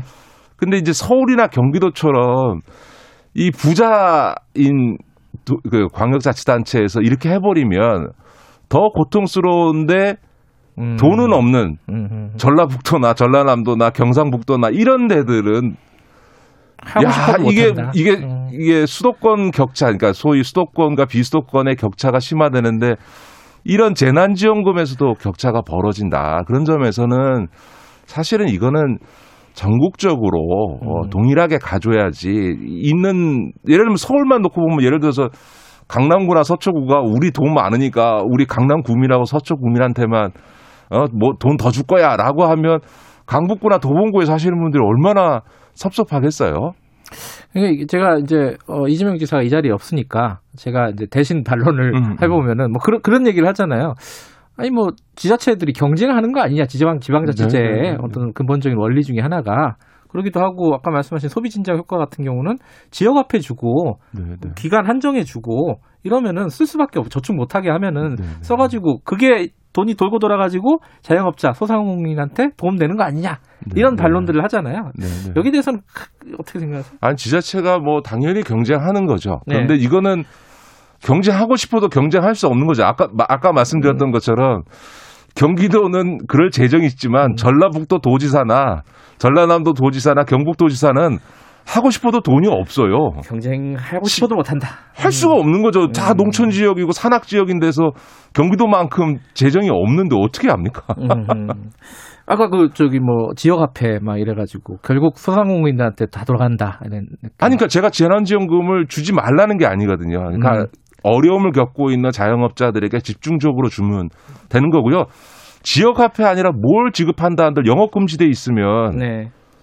와서 쓸 수가 없잖아요. 음, 음, 그러니까 지역 화폐로 주든 현금으로 주든 간에 영업 금지돼 있는 업종은 음, 뭘 줘도 사람들이 그, 그 업장을 이용할 수가 없는데 음. 네.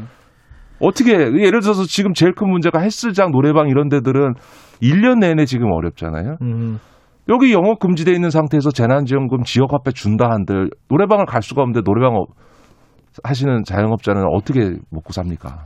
제가 그 저번 주인가요? 그 일본 쪽 연결해가지고 자영업자 지원 대책을 물어보니까 문 닫으면 하루에 63만 원을 준대요. 네, 네, 네. 그럼 저는 한 달에요? 그랬더니 하루에 준다는 네, 네, 거예요.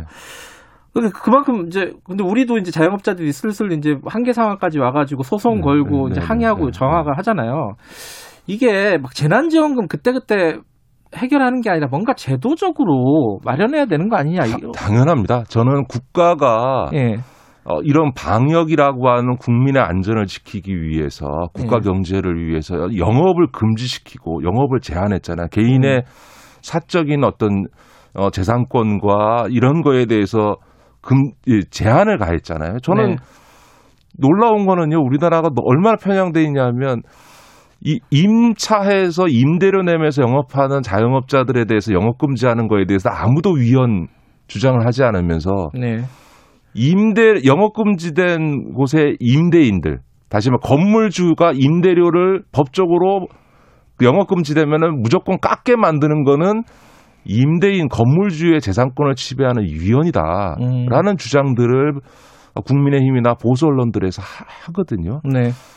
아니 똑같은 재산권인데 힘없는 임차인의 재산권을 제한하는 건 위헌이 아니고 힘 있는 건물주의 어, 재산권을 제한하는 건 위헌이냐 이건 말이 안 되는 거죠. 그러니까 다시 말해서 음. 영업 금지나 영업 제한을 하면 그것으로 인해서 피해를 받는 자영업자에 대해서는 정부가 당연히 보상을 해야 되는 거죠. 음. 그래서 임대료를 지원해주고 일하지 못하는 것에 대해서 최소한 최저임금 수준의 그 생계비라도 지급을 해줘야죠. 왜냐하면 일을 했으면 아무리 못 벌어도 최저임금은 벌었을 거다. 당연히 그렇지 않습니까? 그 정도를 주는 게 너무 당연한 거죠. 금지할 수 있는 법적 근거만 있고 지원해야 되는 근거가 없는 거는 국민의 권리를 발달하면서 국가가 해야 될 의무를 다하지 않는 거다. 저는 음. 이거에 대해서는 분명하게 지금 제도 개선이 돼야 음. 되고요. 그 과정에서 임대료 문제도 획기적으로 해- 문제를 풀어야죠. 음. 저도 처음에는 그런 생각이 안 들었는데 길어지니까 아니 이거 좀 형평성에 어긋나는 거 아닌가? 뭐 이런 생각이 들더라고요. 지금 문 닫은 영업 금지된 자영업자들 분의 제일 큰 불만이 임대료거든요. 그러니까 음. 아까 말씀드린 헬스장이나 얼마 전에 길거리 나와서 시위하시지 않았습니까? 음. 그분들은 헬스장 보통 공간이 크다 보니까 임대료도 크거든요. 음. 이 헬스장 운영을 못하게 하는데 어, 임대료로 천만 원씩 내야 되니까 얼마나 정말 죽을 맛이겠어요. 자 그러면 당연히 우리가 이런 IMF 때도 그랬습니다만 재난적 상황에서는 고통을 분담해야 되는 거거든요. 음. 그러면 당연히 임대하는 건물주도 강제해서 임대료를 깎게 만들고 음. 또그 임차인도 일부는 한 20% 정도는 임차인이 지불을 하고 네. 나머지는 정부가 다 보조해 주는 방식으로 그러니까 정부와 임대인과 임차인이 고통 분담을 해야지 네. 전적으로 가장 힘없는 이셋 중에서 제일 힘없는 임차인 보고 손해를 다 감수하면서 임대료 다 내라. 그리고 임, 임대인 건물주는 따박따박 영업도 못하는 곳에서 임대료 받아가고 정부는 손 놓고 있고 이러니 자영업자들이 화가 나는 거죠. 음. 6787님이 그 말씀을 해주셨어요. 지금 자영업자들 지금 너무 힘들다. 정부는 맞습니다. 제발 구석구석 살펴주세요. 김기식 소장님 말씀이 속이 다 시원합니다. 이런 말씀 보내주셨습니다. 이속 시원한 게 문제가 아니라 정, 국회에서 좀 본격적으로 논의가 좀 진행이 돼야 될 것 같아요. 저는 지금 뭐 보편 지급이다 이런 얘기 할 때가 아니고요. 정말 음. 이 영업 금지돼 있는 자영업자들한테는 그냥 월 3, 400만 원씩을 그냥 지급해 줘야 됩니다. 임대료와 최저 생계를 할 수 있도록 3, 400, 4, 500씩을 줘야 됩니다. 아니, 그러니까 본인이 잘못이 아니고 국가가 나- 타인에게 그 이 코로나19가 감염될 게 우려돼서 문을 닫게 만들었으면 먹고 살게는 해줘야죠. 책임을 져야 되는 거죠. 그럼요. 예. 알겠습니다. 오늘 말씀, 오늘 목소리에 좀 힘이 많이 들어가셨어요. 화가 좀 나신 것 같아요. 알겠습니다. 빨리 좀 대책을 마련해야 될 것 같습니다. 여기까지 듣죠. 고맙습니다. 네, 고맙습니다. 김기식 더 미래연구소장님이었습니다. 김경래 최강시사 듣고 계시고요. 지금 시각은 8시 47분입니다.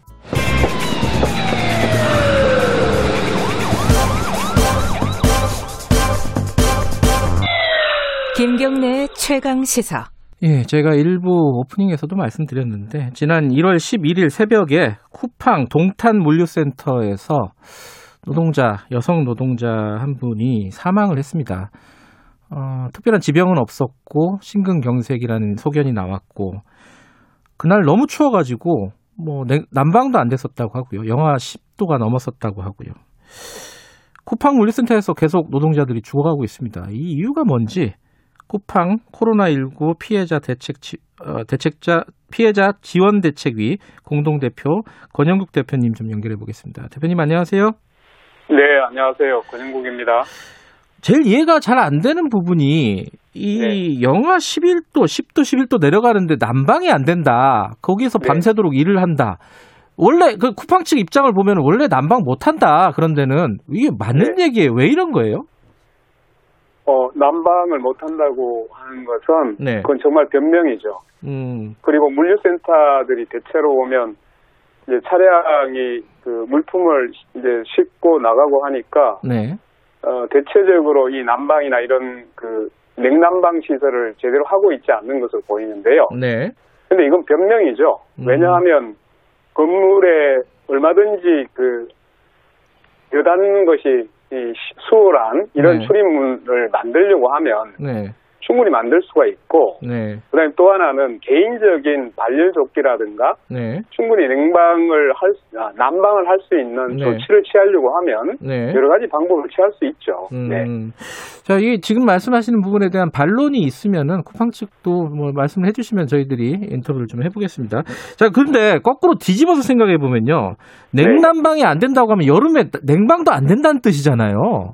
네, 그렇습니다. 어, 이게 지금- 이제 두 예. 가지가 있는데요. 예, 그 이제 그 신선 식품들 우리가 이제 채소라든가 예. 생선 이런 것들은 이제 신선센터라고 해서 네, 여기는 항상 이제 굉장히 냉방 상태가 돼 있는 곳이 있는데 네, 네, 이런 것 말고 일반적인 물품을 다루는 곳은 네. 난방도 어, 냉, 냉방도 네. 없습니다. 그리고 아. 동탄에서도 마찬가지로 예. 여름에는 예. 완전히 어, 그냥 여름 그 더위를 그대로 음. 몸으로 견뎌내야 되는 이런 상황입니다. 지금 기사를 보니까 이제 대표님은 좀 파악을 해보셨겠지만은 네. 이 난방에 대한 대책이 핫팩을 네. 한두 개씩 나눠줬다. 이게 끝이었더라고요. 실제로 그래요? 어, 예, 맞습니다. 그, 음. 뭐, 농탄 물류센터에서 일을 했던, 그리고 일을 하고 있는 직원들의 얘기를 종합해보면, 네. 핫팩 한 개를 지급을 했다고 합니다. 음, 그리고 저희들이 이제 1월 11일 날 이후에 기자회견을 했는데, 네. 그 이후에 어, 두 개를 지급하고 있다. 이렇게 변명을 했다고 합니다. 두 개를 지급하고 있다. 네. 근데 또 쿠팡 쪽에서는 아니 휴게 공간이나 화장실 이런 데는 난방이 잘 됐다는 취지로 얘기를 하더라고요. 어, 이건 맞아요? 저희들이 파악한 것에 의하면, 네. 어, 사실과 다릅니다. 음, 그, 특별히 휴게 어, 시설에는 냉난방 시설이 없고, 음, 어, 휴게실도 굉장히 음, 부족하거나 부실해서 예. 대체적으로 어, 뭐 작업을 하는 그 옆에 네. 이제 그 의자를 1m 간격으로 두고 예. 거기에 그냥 앉아서 쉬게 하거나 뭐 이런 음. 정도였고 휴게 시설이 있다고 하더라도 네. 냉난방 시설은 전혀 되고 있지 않다고 합니다.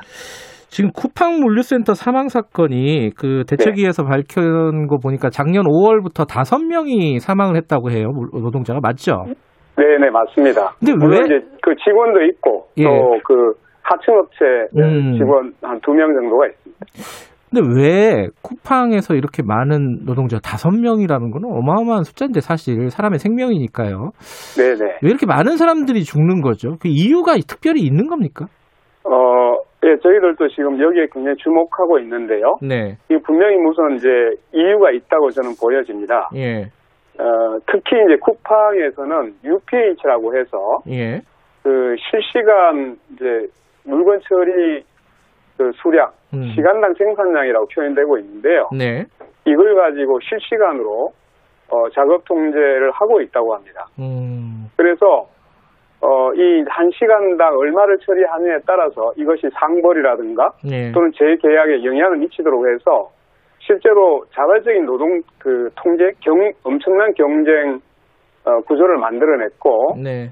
그래서 점심시간 한시간 외에는 네. 쉴 수 있는 시간이 전혀 없다고 지금 정언하고 있거든요. 음. 이 엄청난 이제 노동 강도가 네. 사실은 이제 엄청난 그 신체적인 부담을 주고 있고 네. 이것이 어, 어떤 건강 장애에 상당한 영향을 미치고 있을 거라는 짐작을 하고 있습니다. 지금 이제 물류업계 특히 이제 택배 쪽에서 사망 사건이 뭐 쿠팡 말고도 다른 쪽도 많이 있었잖아요. 특히 이제 네네. 과로사 같은 경우 많이 있어서 정부 네. 대책도 있었고 뭐 업계에서도 대책 내놓는다 뭐 뭐이 뭐 이른바 까대기 작업 이런 것들을 뭐 인력을 네. 투입하겠다 뭐 여러 가지 대책이 나왔는데 그 대책들이 다 소용이 없는 겁니까? 계속 사람이 죽어요. 어, 이제 몇 가지 물류센터하고 택배는 약간은 이제 좀 그 좀 성격이 좀 다르기도 한데요. 네. 어, 이제 택배는 지금 뭐 여- 까대기라든가 이런 음. 것 때문에 그 노동 시간이 굉장히 길어져서 예. 장시간 가로 문제가 있고 네. 이 물류센터의 경우에는 실제로 이제 그 시간당 노동 강도가 굉장히 높게 음. 지금 가고 있다는 것이죠. 음. 우리가 이제 새벽 배송이라든가 당일 배송 이런 것 들 그 뒷면에는 네. 사실 이 필수 노동자들의 엄청난 이제 노동이 지금 예. 숨겨져 있는 문제가 있고요. 네. 작년에 그 이 온라인 유, 유통업체에 대한 노동 감독을 근로 감독을 했다고 지금 되어 있습니다. 네. 근데 실제로 이제 이런 어 제대로 된그 근로 감독이 이루어지고 있는지 음흠. 이 노동 강도에 대한 감독은 제대로 이루어지고 있지 않는 것으로 음흠. 보여지고 있습니다. 예. 근데 쿠팡 측에서 밝힌 걸 보면은 네. 동종업계 최고 수준의 가장 양호한 뭐 노동 환경이다 이렇게 얘기를 해요. 그렇다면은 쿠팡 말고 다른데 좀 작은 업체들은 더 심각하다 이런 뜻으로 봐야 되나요? 어, 물론 이제 이그 처리 속도가 대단히 중요할 거라고 보여집니다. 예. 왜냐하면 지금 이제 코로나19 때문에 비대면 이런 이제 주문이 굉장히 폭증하고 있잖아요. 네. 그렇기 때문에 물건을 처리하는 이 그 하루에 처리해야 될 물량이 엄청나게 증가하고 있다는 것이 짐작이 되는데 네. 결과적으로 이 지금 증가되는 부분을 어떤 기계 기술적인 방식으로 해결하는 것이 아니라 네. 실제로 노동자들에 대한 작업 속도를 올리는데 지금 초점을 맞추고 있기 때문에 음. 굉장히 위험한 수준으로 가고 있는 것이죠. 네. 근데 쿠팡이 특히 심각한 것으로 어, 저희들은 보고 있습니다. 음흠. 왜냐하면 이 노동 속도 UPH라고 하는 이 시간당 처리량을 가지고 네. 실제로 어, 그 이 상벌이라든가 네. 재계약의 그대로 반영을 하고 있다고 지금 예. 정을 하고 있습니다. 예. 그렇기 때문에 어, 점심시간 60분을 제외하면 한시도 쉴 수 없도록 하는 음. 작업 구조를 만들고 있고 예. 이것이 결과적으로 이 작업 강도를 계속적으로 높여가는 방식이기 때문에 네. 사실상 그 육체적으로 굉장히 무리를 주고 있지 않는가 이런 짐작을 하게, 하게 됩니다. 알겠습니다. 좀 빠른 대책이 좀 마련돼야 될 것 같습니다. 사람이 또 죽을 가능성이 있는 거 아니겠습니까? 오늘 여기까지 네, 드릴게요. 네. 고맙습니다. 네. 권영국 쿠팡 어, 코로나19 피해자 지원 대책이 공동 대표였습니다. 어, 저는 소비자잖아요. 근데 이 택배비, 물류비가 너무 싸지 않나 이런 생각도 간혹 들어요. 물론 그 사업자의 책임도 크겠지만은 사회적으로 좀 논의를 해야 될 것 같습니다. 사람들이 이렇게 계속 죽는 게 어, 마음을 아픈 걸 떠나서 이런 세상에서 사는 게 맞는 건가 이런 생각이 좀 듭니다. 김경래 최강사 오늘 여기까지 하고요. 내일 아침 7시 20분에 다시 돌아오겠습니다.